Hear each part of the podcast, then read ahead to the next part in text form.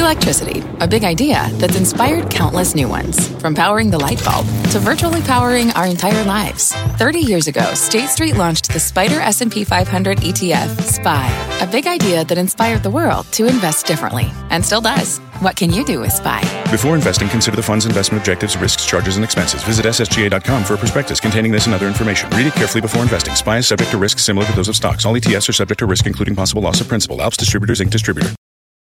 Homes.com knows that when it comes to home shopping, it's never just about the house or condo. It's about the home. And what makes a home is more than just the house or property. It's the location and neighborhood. If you have kids, it's also schools, nearby parks, and transportation options. That's why Homes.com goes above and beyond to bring home shoppers the in-depth information they need to find the right home. And when I say in-depth, I'm talking deep. Each listing features comprehensive information about the neighborhood, complete with a video guide. They also have details about local schools with test scores, state rankings, and student-to-teacher ratio. They even have an agent directory with the sales history of each agent. So when it comes to finding a home, not just a house, this is everything you need to know, all in one place. Homes.com. We've done your homework. My mission is simple, to make you money. I'm here to level the playing field for all investors. There's always a bull market somewhere, and I promise to help you find it. Mad Money starts now. Hey, I'm Cramer. Welcome to Mad Money. Welcome to Cramerica. Other people want to make friends? I'm just trying to help you save some money. My job is not just to entertain, but to educate and teach and put this one in context. So call me at 1-800-743-CBC or tweet me at Jim Cramer. After another brutal day in an increasingly shaky market, Dow plunging 390 points, S&P plummeting 1.22%, NASDAQ nose diving 1.20%. I know they're bad, but believe me, it was worse at one point. Everybody on Wall Street is searching for companies that are strong enough to transcend the day-to-day havoc. And there's a lot of havoc to transcend. This morning, we opened down hard on fears that the Chinese government might need to crack down on the extremely heated protests in Hong Kong. Hey, listen, maybe they'll even go full Tiananmen Square, send in the army, the PLA, to cool the situation down. But then buyers stepped in to take advantage of the pullback. The averages bounced nicely. After all, so far China hasn't done anything serious, and there was nothing else driving us down other than a negative note by Goldman Sachs about a possible slowdown in the economy. But then those buyers who came in, they got blasted. Next thing you know, bonds are taking off again, interest rates are falling hard, and we get hit with an all-too-familiar freakout. Everyone's worried that something must be very wrong in the global economy if rates keep falling like this. Doesn't matter that lower rates actually do spur commerce. It's too unnerving to see the benchmark 10-year Treasury sporting a 1.64% yield and going down so much in yield so quickly. Whew, that is pretty incredible, isn't it? Wow. So why do investors from all over the world keep crowding into safe assets like U.S. Treasuries and crowing that it's great to get out of the stock market? Okay, first, there's a sense of foreboding caused by the trade war. The vast majority of economists will tell you that tariffs are the bane of growth. I think we need to crack down on China's bad behavior, but there's some truth to that argument about tariffs. The trade war is starting to hurt Chinese consumer spending, that is for certain, and Chinese capital spending. The Goldman note this morning that I just referenced argues that it's only a matter of time before the slowdown gets exported to our shores. Second, central banks worldwide are indeed engaged in a race to the bottom. You hear that a lot, right? They're doing everything they can to debase their currencies, lower interest rates, in order to breathe new life into their economies. Makes sense. Unfortunately, that means they're devaluing versus our greenback, which makes the dollar less competitive and therefore our companies less competitive. This makes people afraid because central banks wouldn't be doing this, right? Unless they were worried about the global economy. I mean, why bother? They must know something we don't. Keep hearing that. The upside here is that lower rates are indeed good for business. But nobody on Wall Street seems to care right now. They don't think lower rates will spur commerce, something I haven't heard since the Great Recession. To me, this is crazy. Current situation is nothing like the lead up to the Great Recession. We're practically at full employment. Lower rates should be fabulous for business. However, so many money managers are just totally terrified by the implications here. The idea that rates would never be this low unless something was very wrong. That they don't care about the positives. They're not looking for opportunity. We always look for opportunity. Third, a lot of people are concerned about negative interest rates, particularly in Europe. But there's nothing inherently wrong with negative rates. Unfortunately, the places that have them are so risk-averse and wedded to austerity that they won't take advantage of them to be able to issue debt, get their economies moving. Now, these governments could borrow money at a negative rate. People would literally pay them to take the money, but they won't do it. The problem? Well, most of the people who run Europe live in fear of inflation because of what happened in the Weimar Republic when there was hyperinflation. Even though the problem right now is obviously deflation, they still haven't gotten over that Weimar era of hyperinflation. Plus, the European Union has rules against deficit spending that make it harder for members to borrow massive sums of money, but they could do something. Of course, that doesn't explain why our government refuses to take advantage of the situation to refinance the nation's balance sheet. If only they could do that. Not allowed to do it, but they could make an exception somehow. We could borrow a fortune for 30 years at barely more than 2%. Now, this, to me, is a failure of imagination by our government. People are desperate to buy U.S. Treasuries. The government should give us them, at least to support infrastructure spend. Final reason, there's so much doom and gloom that even businesses aren't borrowing like they used to. I think that's the main worry here right now. Companies won't be able to expand because something is wrong with the economy. The bears think this fear will eventually trickle down to the consumer in a very negative way. The idea here is that we could basically talk ourselves into a recession, even though the only thing to fear, thank you FDR, is fear itself. Now, I know this all sounds like circular reasoning, but it's happened before. The economy is all about confidence. And when you lose that confidence for whatever reason, it can do a lot of damage. So people are talking about this like it's a totally binary fixation. We're either in the roaring 20s, right, or we're roaring like the 20s, or we're crashing like the 30s. I think it's more likely that we'll have incremental deterioration. Things were going very well. Now they're going to go a little worse. I don't think it's worse than that. But that brings us back to the big question. What can transcend all these woes? What kind of stock can you buy? I mean, there's always a bull market somewhere, right? What can make you money? Or at least make owning stocks feel less painful in this environment? Well, first, I've got a list here. Oh, there's nothing new. You need gold. When rates are extremely low, owning a non-interest-bearing asset like gold is a very smart way to put your money to work. I want you to think of it as insurance against economic chaos. You can own the physical metal, never mind at that, you put it in safety deposit, do not keep it at home, an ETF that mirrors gold prices like the GLD. At the same time, you know what? I got two miners I like. Barrick Gold, which just merged with Randgold, kept the symbol GOLD, and I think it represents great value. That's Dr. Mark Bristow, okay? And then this morning, Sean Boyd's Agnico Eagle. This morning, Barrick reported a great number, and then, I like this Agnico Eagle. We had Sean Boyd on recently. Wow, he's got terrific growth. Hey, you know what? Let's just do this. Either Barrick or Agnico Eagle's fine with me, okay? They're both run by talented executives. Second, how about some safe dividend stocks with rates so low? When rates go down, investors put a premium on anything that gives you a safe, consistent yield. Now, the obvious ones are the utilities, American Electric Power, Dominion, Con Ed. They're the three that I've been using. When I say using, it means that I've talked to you about. I like some of these real estate investment trusts. I like Ventas. That's Deb Cafaro. How great has she been? Telco? It's Verizon. Just reported a pretty good quarter. Third, there are the classic slowdown stocks, a little more riskier. That's why Campbell's Soup, Kellogg, Coca-Cola, they all held in there today. You know what? I do like Merck. I like Bristol-Myers. It's down a lot, but they're doing some good things. These companies are either consistent like Coke and Merck, or they're taking action to re-accelerate their growth like Campbell's Soup and Bristol-Myers. Wow, look at that Merck, huh? People know quality when they need it. Fourth, you can hide in the stocks of retailers with enormous scale. Now, this is something that is my view. Others don't agree with me. I don't care. I like you to be in WATCH. That's my acronym for Walmart, Amazon, Target, Costco, and Home Depot. Some people believe these companies could be huge losers in the trade war. I think that's nonsense. The WATCH names are winners in this environment. Consistent winners, because they can strong-arm their suppliers into eating the cost of the tariffs. And they have such a hold on the American consumer. Now, while I think the recession stocks work here, I do not believe that we are headed into a recession, people. There's too much going right. Lower mortgage rates, lower car rate loan to buy cars, robust consumer spending, very strong job creation. Yes, there are weak spots, but that's hardly the stuff of recession. However, because of this job, I'm also a student of the market. And the bottom line is that as a student of the market, I know you can't fight this bearishness short term. Over a longer time frame, I think I'll be proven right about the economy. But for now, the day-to-day action is going to favor the slowdown stocks and wreak havoc for the industrials, the technology stocks, and worst of all, the financials, until rates get so low that sellers at last come into the market and buyers come back to stocks. Of course, it will be done at the exact same time. Let's go to Andrew in Missouri. Andrew! Booyah, Jim. Booyah. Big fan of the show. Oh, thank you so much. You betcha. Yeah, you've been really helpful. I've been in about 3 years learning, and it's helped me a bunch.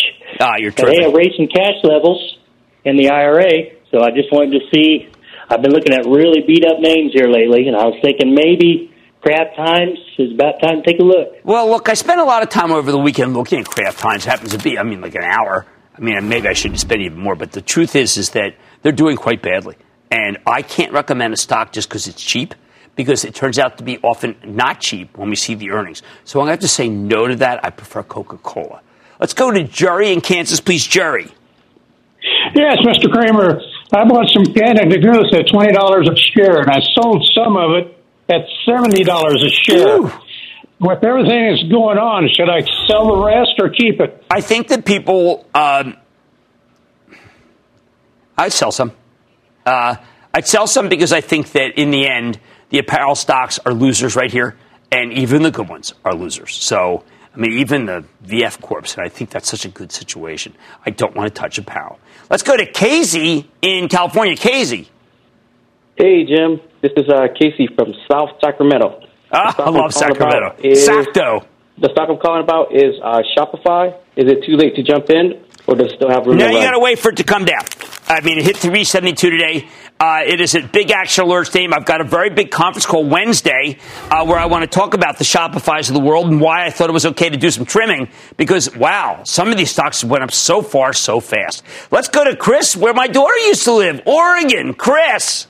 Booyah to you, Jim, from Booyah. The Phoenix Pacific Northwest. Well, I love that. I love where you live. What's Dunkin'. Up? I'm looking at Dunkin'. Been collecting it since the beginning of the year, and with their Beyond Meat partnership, was wondering what you're thinking for the rest of the year. I like that sausage, but you know what? That's not going to move the needle. That said, Dunkin' is good. I like Starbucks more, but Dunkin' is a very good story, and I certainly am not going to tell you that it's anything other than a very good stock deal. All right, there is a lot of terror in the street. But there are stocks and themes that can buck the gloom and doom, and you can go into them very slowly. This one, you have a little more pressure to get in right now. All right, that's the key to remember, especially on days like today. I don't want you to be ruled by fear. On Mad Money tonight, Trump slammed video games for violence this week, but Take Two Interactive was still able to beat its earnings outlook.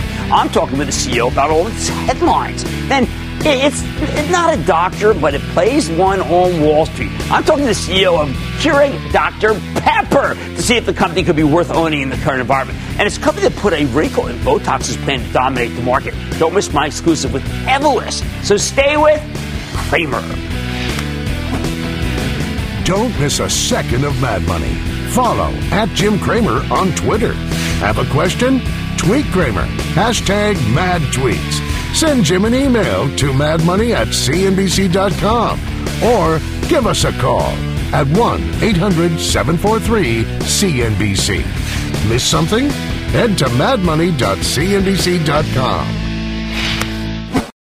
Fact. Running a business is not getting easier on your wallet. With higher expenses on materials, employees, distribution, and borrowing, everything costs more.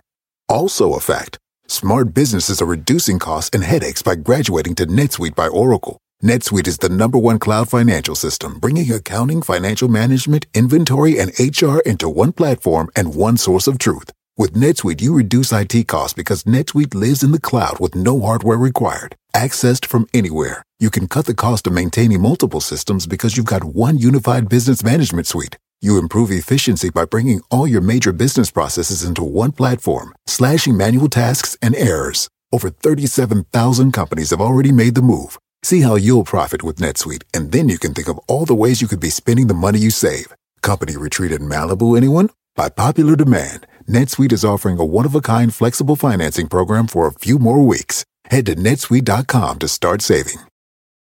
When you're hiring, the best way to search for a candidate isn't to search at all. Don't search, match with Indeed. Indeed is your matching and hiring platform with over 350 million global monthly visitors, according to Indeed data, and a matching engine that helps you find quality candidates fast. Use Indeed for scheduling, screening, and messaging to connect with candidates faster. Plus, 93% of employers agree Indeed delivers the highest quality matches compared to other job sites, according to a recent Indeed survey. Leveraging over 140 million qualifications and preferences every day, Indeed's matching engine is constantly learning from your preferences. Join more than 3.5 million businesses worldwide that use Indeed. Listeners of this show will get a $75 sponsored job credit to get your jobs more visibility at Indeed.com/Mad Money. Just go to Indeed.com/Mad Money right now and support this show by saying you heard about Indeed on this podcast. Indeed.com/Mad Money. Terms and conditions apply. Need to hire? You need Indeed.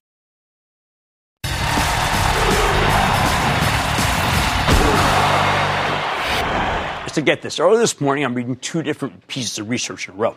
An excellent piece, a thesis even, on Dollar Tree by Matt Boss from JP Morgan. He's the best retail analyst in the business right now. Followed by a well-reasoned tome about how Darden, parent of Olive Garden and, yes, Longhorn Steak, has the scale and management to dominate what I call the slow casual dining category. I call it that because how else could you do it? I mean, given the line at Olive Garden, it's always so jammed when I go. Now, I like both these pieces, Dollar Tree like its cousin Dollar General, far less China exposure than most people seem to understand. Everybody's worried about what happens to the dollar stores when Trump's new tariffs go into effect September 1st. I think it's going to be very manageable. How about Darden?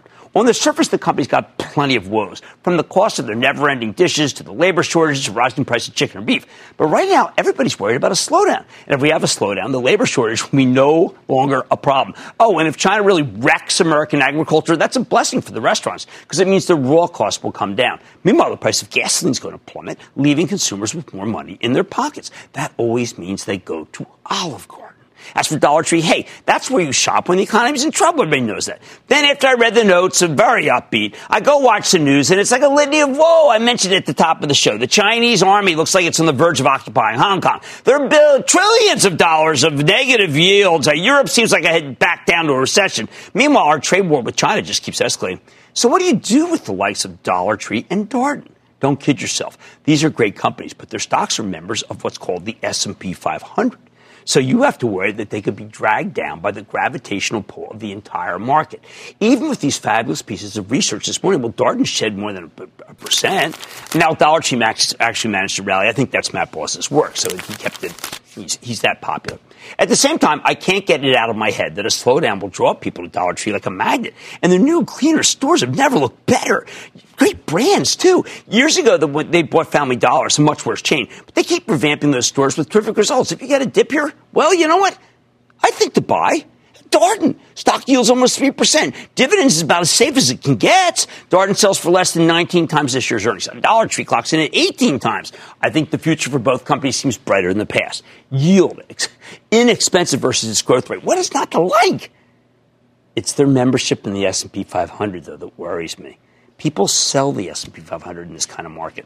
I could see Darden falling to 17 times earnings, Dollar Tree going to 15 times earnings if the averages keep getting hammered based on these overblown fears of recession. Those would be big hits to these stocks. Fear can do that. I saw it happen in 1998, the fear of the system collapsing. Of course, back then you had a catalyst, the collapse of a big hedge fund, long-term capital, and you had no idea how low things could go until the Fed cut rates at an emergency meeting. But we didn't know about long-term capital until it happened. Maybe that's happening now. So you know what? Don't be a hero. I do like the stocks of Dollar Tree and Darden. I think they're owning once the coast is clear. But why take the risk now? Sure, the biggest worry right now is that the U.S. Treasury yields will keep falling. That only makes a dividend stock like Darden more attractive. And as a trade-down retailer, Dollar Tree benefits from a slowdown. But it's not enough to offset the risk for me. So you got to wait till the dust settles before committing any new money. Now, we were still selling this morning for ActionAlertsPlus.com Club. Still this morning. I don't want to be a hero. As long as the market's fortunes are handcuffed to the 10-year, so when yields go down, which they are, all stocks, even good ones, go down, like Dollar Tree and Darden, well, let's just say we're not done. Let's be careful. Stick with me. Take control of your financial future with the new MadMoney.CNBC.com. Kramer's exclusive CEO interviews, full episodes, analysis, even your own soundboard. Plus, special access to Mad Money 101 with rules and techniques to break down the market for all investors. The red flag that makes me drop a stock immediately is... It's everything you need right when you need it. The new madmoney.cnbc.com. Take your business further with the smart and flexible American Express Business Gold Card. It offers flexible spending capacity that adapts to your business. You can also earn up to $395 in annual statement credits on eligible purchases at select business merchants. That's the powerful backing of American Express. Terms apply. Learn more at americanexpress.com/businessgoldcard. This episode is brought to you by AARP. 10 years from today, Lisa Schneider will trade in her office job to become the leader of a pack of dogs. As the owner of her own dog rescue, that is. A second act made possible by the reskilling courses Lisa's taking now with AARP to help make sure her income lives as long as she does. And she can finally run with the big dogs. And the small dogs, who just think they're big dogs. That's why the younger you are, the more you need AARP. Learn more at aarp.org/skills. As taste and tech change the game, players have flocked online and to the arena. But with popular titles and a finger on the pulse of esports, can this hitmaker take investors to the next level? In a turbulent time for the market, we want to fall back on companies that can deliver. Companies like Cramer fave Take Two Interactive Software, the best video game publisher in the business. For years, Take Two stock chugged steadily higher, but then late last year, the whole group went into a tailspin as investors freaked out about the rise of a new kind of competition, these free-to-play battle royale games like Fortnite. Take Two stock spent months getting hammered, pulling back from $139 last October to $84 this February. Since then, though, it's been on fire. Take-Two never stopped releasing huge titles. They're making a fortune on Grand Theft Auto Online, Red Dead Redemption 2, and all the 2K sport games. This NBA 2K may be the thing that we have to talk about more than anything. After climbing steadily from its lows, the stock launched into the stratosphere last week when Take-Two reported a spectacular quarter. 22-cent earnings beat off a 5-cent basis, much higher than expected sales, up 46% year-over-year, highest ratio of expectation to beat that I follow. Plus, management's full-year forecast was fantastic, especially since they're about to launch Borderlands 3 next month, which could be one of the year's biggest titles. The stock exploded higher on the news, and I think it's got much more room to run, but do not take it from me. Let's check in with Strauss Zelnick, the bankable chairman and CEO of Take-Two Interactive. Learn more about the quarter where his company's headed. Mr. Zelnick, welcome back to Mad Money. Good to see you, Strauss. Tim, how are you? Have a seat. Thank you. Well, first, I'm just going to straight out congratulate you. It was the best beat of 2019.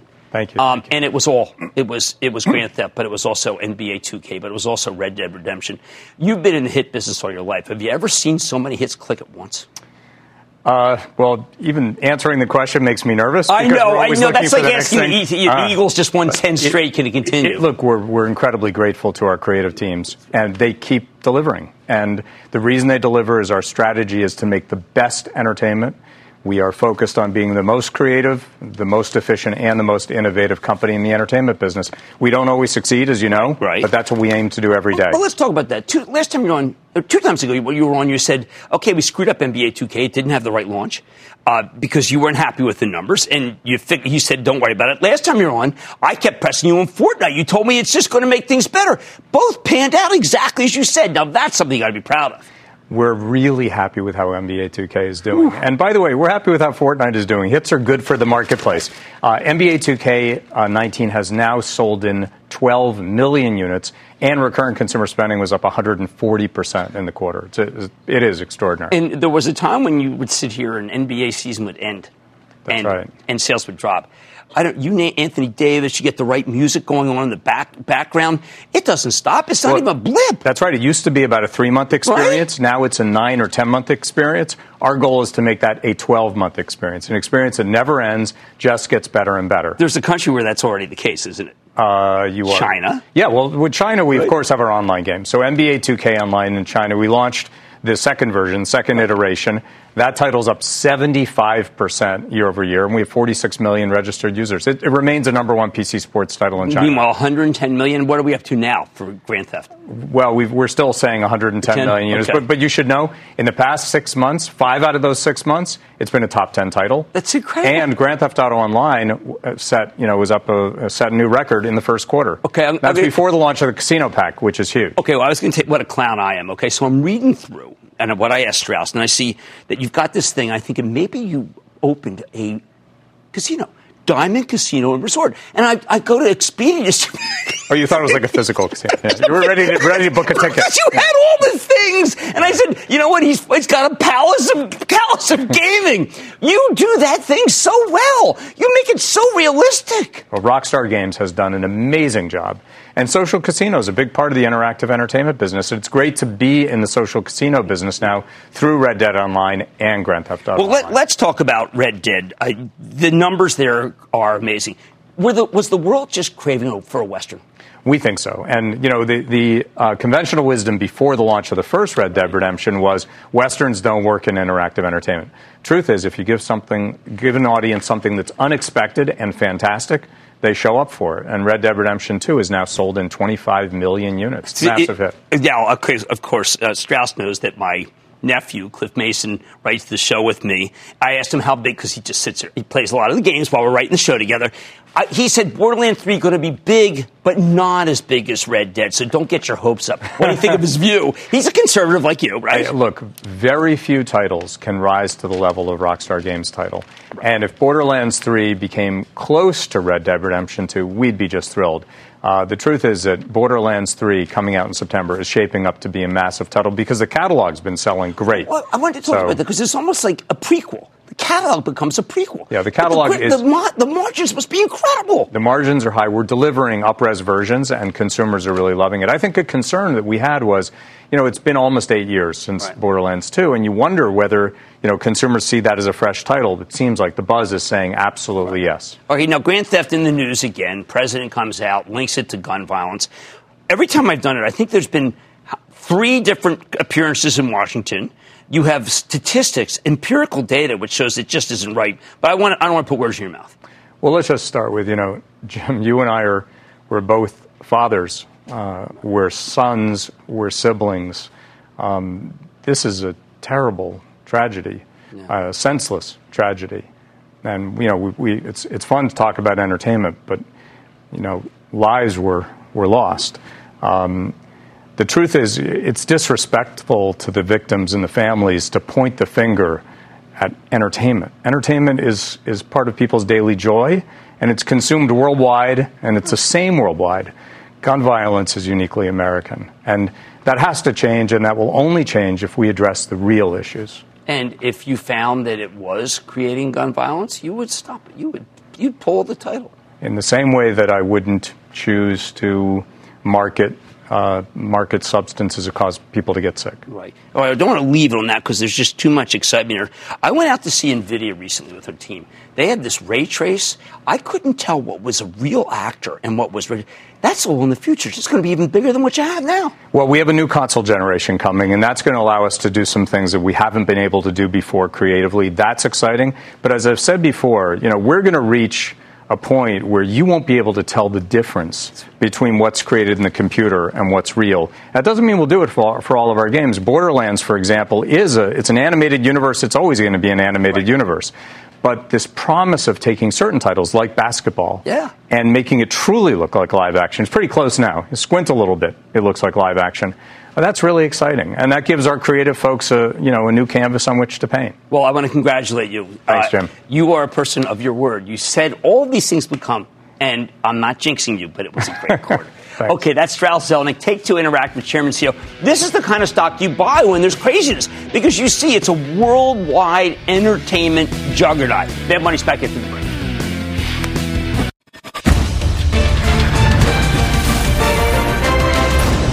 Tomorrow, kick off the trading day with Squawk on the Street. Live from Post 9 at the NYSE. You got to keep up with your kids on Instagram because that's, well, you never know where they text from. That's the problem. Exactly they text from all over the place. It could be anywhere. I hear from my daughter by text constantly, but I just don't know where it's from. It all starts at 9 a.m. Eastern. If you're brewing something hot or bubbling for something cold, this company wants to satisfy your liquid craving. Can they also quench investor thirst for a bankable beverage stock? What can you circle the wagons around in a really volatile environment like this one? Hey, how about a beverage company? Last year, Keurig Green Mountain, the popular single-serve coffee machine maker, bought Dr. Pepper Snapple, transformed itself overnight into a cotton-cold powerhouse. Now, the combined company is still a subsidiary of Keurig's parent. That's the privately held JAB holding. But Keurig Dr. Pepper trades publicly now under the symbol KDP.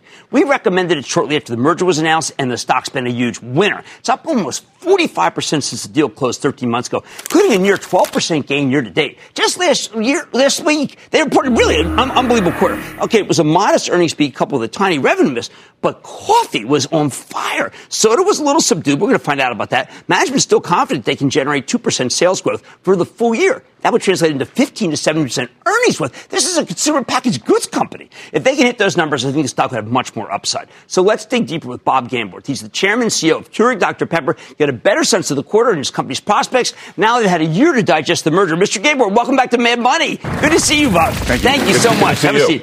There were so many doubters when this thing came together, and people said, you got to wait, there's a dividend, this or that. And we went all in because of you. You have an amazing history of reviving brands and making consumer packaged goods companies come alive. This was one of the toughest yet, but you're able to do it. Yes. I mean, I think we've got a combination in this portfolio of brands that have been around for a long time, right, and we add new brands to it. So it's a combination of renovation and bringing new brands into our system. You're doing actual innovating. Yes. You're doing things with brands. There are other companies, I'm not going to pick on them, okay? There are other companies that just presume every year is going to be -1. You don't presume that kind of thing. No, not at all. And I mean, I think Dr. Pepper is a great example in itself. Limited edition, like Dark Berry that we've launched this year. Fantastic marketing behind Dr. Pepper, the college football championship that we take over every year. That drives growth in Dr. Pepper. And then a brand like Canada Dry Ginger Ale. We've got about a 70% share of the ginger ale market. Canada Dry grew double-digit volume last year. I found that to be unbelievable. Yeah. And you're adding all sorts of different flavors, and people love them. Canada Dry with lemonade was one that we introduced last year that was part of that growth. Well, that's amazing. Now, the most incredible thing about it, I love the soda, but How many households is this in? We are now in 28 million American households. It's up 20% over the past 2 years, and honestly, we feel like we're still just getting started. Why did everyone tell me it was tapped out, Bob? Why did everyone say it was tapped out? Because they saw growth slow down, and they used the word saturation, which we've never used, and all it was a need for more innovation and good marketing, and that's exactly what we've done. Before I knew you were coming on, I said to my wife, wouldn't it be great to have a coffee pot Keurig? Little did I know, because I hadn't done my work. Here it is.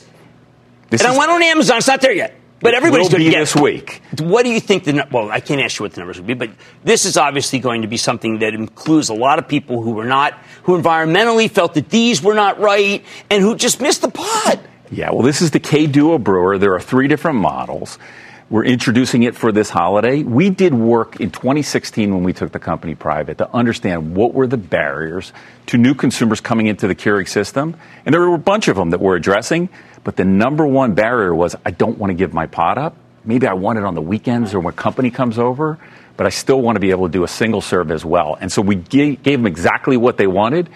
And the early read on this is very, very short. And then you gave my kids what they want. They always say, well, you got to ask this guy. The single serve, landfill, but you've come up with something. Sustainability is a big topic across the board. And we took that to heart first on the K-cups. So all of Canada has been converted to recyclable K-cups. And all of the U.S., which is in process of being converted now, will be converted by the end of next year. And we're just getting started. I mean, recyclable, post-consumer recycled PET in all of our packaging, 30% by 2025. So it's part of a bigger program to make sure that our environmental footprint is sound. Well, I know from my wife's on the board of Bucknell, and I know from the way you have led your life, you care passionately about doing good things, sustainability. I want to ask you about our new theme here, which is impact per share, because this is something I've known you cared about all your life. What are you guys doing besides just making that to drive home that you understand what the new consumer wants in terms of the environment, in terms of the footprint? It starts with, and all of this is really listening to your consumer.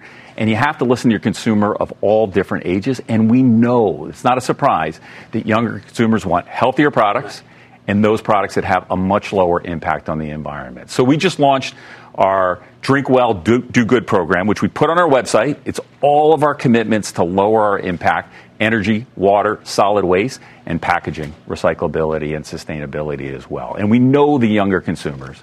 You talk about Bucknell. I've spent a lot of time there as well. We know the students talk about that all the time. Yes, we have to do it. Now, just some things I want to ask you about. Spike seltzer, alcohol. I know someone asked you about cannabis. I know when it gets legal, you'll be interested. But this is a phenomenon, the spike seltzer. Is that something that you should be thinking about? We're in the non-alcoholic business. Okay. The distribution system that we built is a powerhouse for non-alcoholic beverages, but it's a completely different distribution system for alcoholic beverages. But we launched a product called DrinkWorks, which is the first alcoholic beverage Keurig machine, but we did it in partnership with Anheuser-Busch InBev, because they're the experts on that. We can develop the machines and we can develop the pods, but they are the ones who are going to handle the alcohol beverages. Okay, now tariffs. They put it on these, raised the price a little bit. Obviously, you have some tariff issues here. How are you handling this crazy world? Well, we're monitoring it very, very closely because it changes quite a bit. The biggest impact it would have would be on the machines. So we've been thinking about this for a while. We've diversified our supply base. So it used to be almost exclusively out of China. Now we've spread our distribution, our sourcing out of China. But if it were to hit in September, as it's scheduled to, it's going to have a short-term financial impact on us. We talked about $10 to $15 million on the call, but we believe we can mitigate that in 2020. People have to understand, that's actually not a lot of money for a big company. Like $10 to $15 million? Yeah. No, absolutely not. Now, one last thing I wanted to ask you. Are you... I want to go back to what it's obviously about Craft Times. I have to ask about that. You are a turnaround specialist. Are there hope for dead brands? There's always hope for dead brands. Why? Look at what we did in the past, and you and I talked about Pinnacle Foods and a lot of those. Well, that's brands what I wanted to bring up, because what a success you had there. And I think people have talked about carbonated soft drinks being dead. They're not. They're growing as well. It's about making sure that you renovate those brands, add new benefits to them, so that you make them contemporary and bring good marketing to it as well. Well, I just have to congratulate you. I went through all the research. People were starting with a cell, They didn't know you. They didn't know Bob Gamborg. That's what mattered. That's Bob Gamborg, Chairman and CEO of Keurig Dr. Pepper, KDP. We told you. Mad Money's back after the break.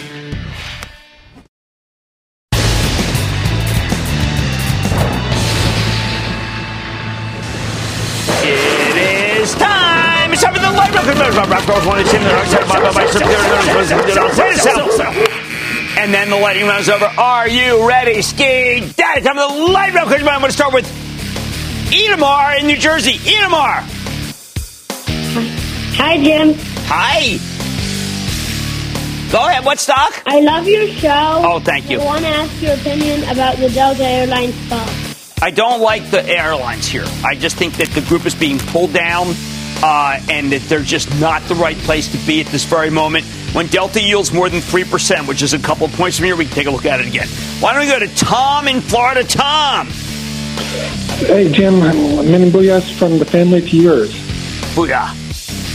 Thank you. About AMAGA Mag, the FDA approved Vyleesi for the condition of HFED in women. What's your take on this, Jim? Is it a good spec? It's a good spec. I looked at it before when we did my biotech handbook at thestreet.com. I think it's a good spec. Yeah, look, these are all a diagnosis of cancer, cardiovascular. You just own them and you just say to yourself, okay, I may lose money in this, but there's always a chance for a home run. Let's go to Charlie in Florida. Charlie. Booyah, Dr. Kramer. Booyah. My stock is OKTA. Oh, Okta. Okay, somebody was giving me a hard time on Twitter saying, hey, what do I do now? I mean, it had a couple of bad days. Here's the thing. I know that there's been a lot of insider selling by Todd McKinnon, who's the CEO. I think he's terrific. But you know what? These are the kinds of stocks that are coming in here. You can wait. You do not need to step up the plate to buy Okta right here. Dave in Illinois. Dave. Dr. Kramer. Dave. Well, now, got any San Marzano or German Johnsons growing this year? German Johnsons, they look good, frankly. They just are coming in. They're a week later than the other tomatoes, to be honest. But they look so good, and I had one with a sandwich this weekend. It's very succulent. Thank you for asking. Sounds good. It's a cloud-based software as a service platform. It's not Survey Primate. It's Survey Monkey, SVMK. Survey Monkey, Dave, and thank you for the kind compliments about my garden. Survey Monkey is actually a very good company. They had a very strong quarter. Is there a hurry to buy it right here? There's no hurry to buy anything, but the company's doing quite well. Let's leave it at that. Let's go to Jim in Arizona, please, Jim. Hello, Mr. Kramer. Thank you for taking my call. Of course. I've recently retired, and I've converted all of my stock holdings to an income-based portfolio. I'm looking to add IPG, Interpublic Group of Companies. Is this a safe investment? Look, it yields 4.5. I happen to think that Roth is very good. We should come back on the show. I think Roth's doing a good job. And I think that you're in good hands with that one. The stock is down a lot, but it only sells at 11 times earnings. Let's go to Damien in New York. Damien. Hi, Mr. Kramer. I'm 31. I've been investing for 3 months.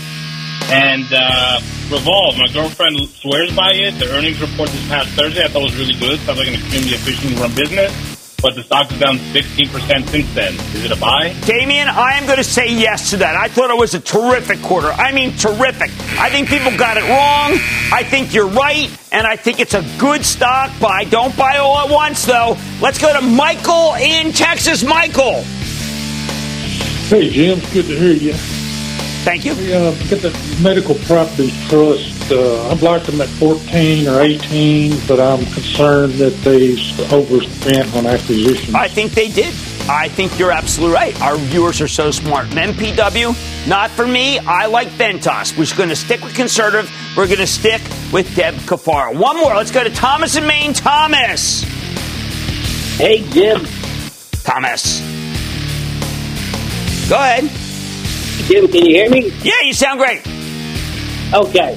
Hey, thanks for taking my call. Of course. I wanted to ask you about Planet Fitness. I've been a member there for 6 years, and I've owned the stock for a year, and they just had what looked like a pretty good quarter, but the stock dropped. No, but you can't take your cue from the quarter because this is a very bad market right now. Planet Fitness did have a good quarter. I wouldn't buy it right here. Let it come in. It's coming down like the rest of them. And that, ladies and gentlemen, conclusion of the Lightning Round! The Lightning Round is sponsored by TD Ameritrade.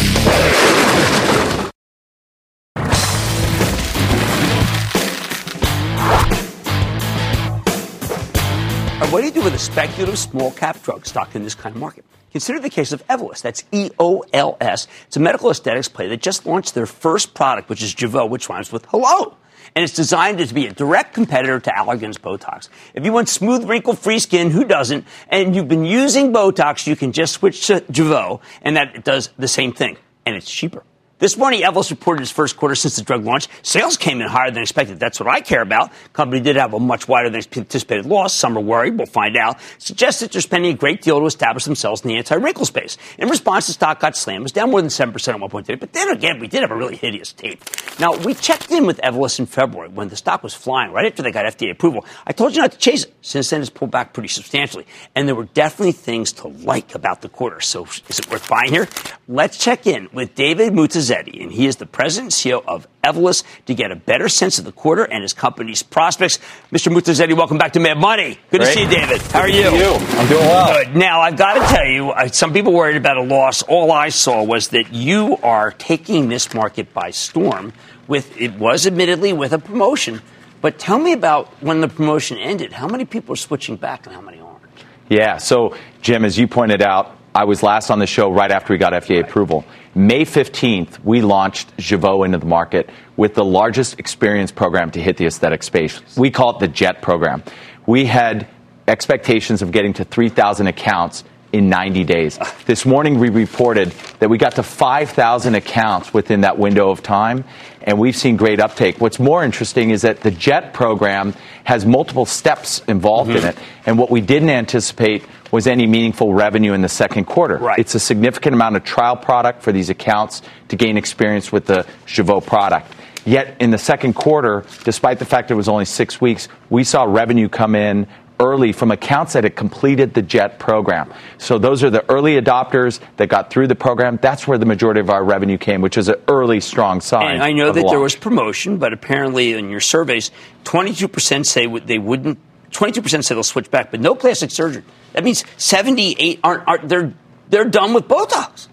Yeah, so we had over 20,000 patient surveys that came back. Right. What was most interesting is, we've talked about this, this market is a fast-growing category. A quarter of the patients that were treated with Jeuveau had never been treated with a toxin prior. The remaining three-quarters, we saw them switching over from existing neurotoxins. One of the key questions before we launched was, would doctors be willing to try it, given that other competitors have been in the space for a decade, and would consumers be willing to switch? It's an early sign, but over 20,000 patients and survey data suggests that there's an appetite for a product with as compelling of a value proposition as we're bringing in this category. Well, it doesn't hurt about this head-to-head phase 3 trial, Europe and Canada, which is pretty conclusive, correct?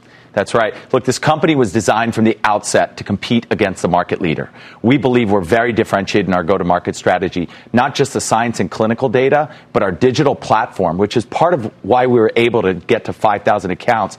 90% of our transactions went through a digital application. That means accounts are not calling customer service to order. They're ordering product directly from us. And then lastly, this is a customer-centric market. 80% of our sales force has aesthetic experience, and we have 140 reps around the country. Well, I thought it was incredible. 190 million impressions, social media impressions?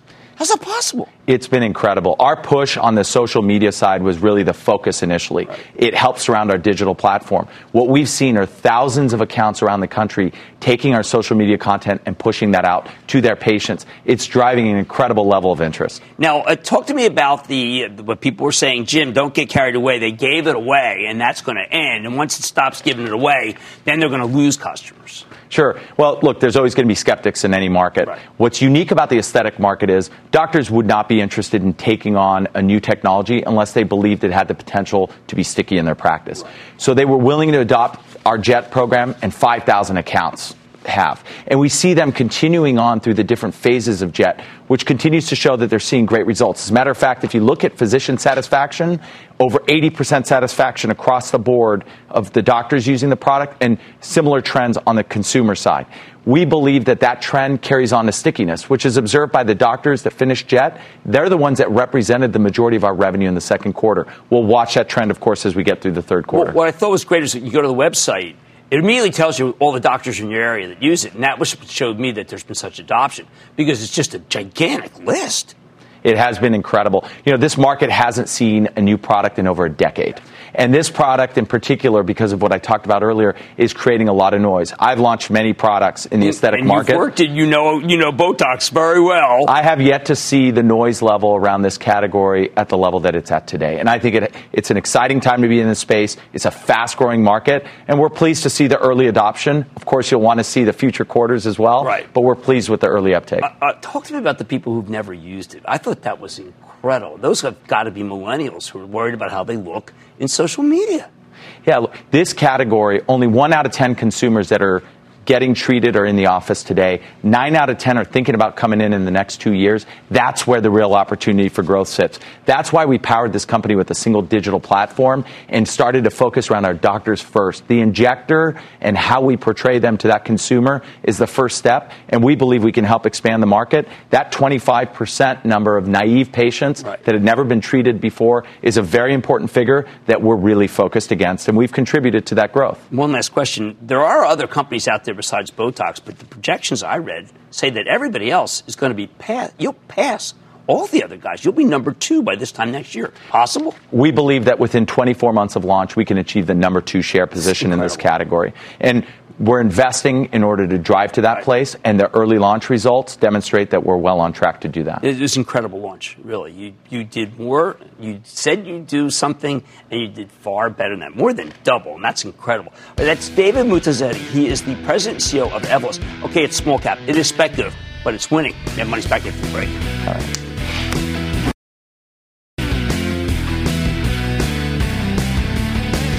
Oh, happy day. That's right. American Greed is back. Now, tonight's season premiere, it's the college cheating scandal of all time. parents paying up big bucks to get their pampered kids into top schools, and the investigation is not over. Do not miss it. Hey, Yum changing the guard tonight. I like Yum just as much. That's a good place to be in tomorrow's weakness. Like I say, there's always a bull market somewhere, and I promise I'll try to find it just for you right here on Mad Money. I'm Jim Cramer, and I will see you tomorrow. This podcast is supported by FedEx. Dear small and medium businesses, no one wants happy customers more than you do. That's why FedEx offers you picture proof of delivery, packageless and paperless returns, as well as weekend home delivery to 98% of the U.S. on Saturday and 50% on Sunday. See the FedEx service guide for delivery information. FedEx Ground service is also faster to more locations than UPS Ground. See what FedEx can do for your business. Absolutely, positively FedEx.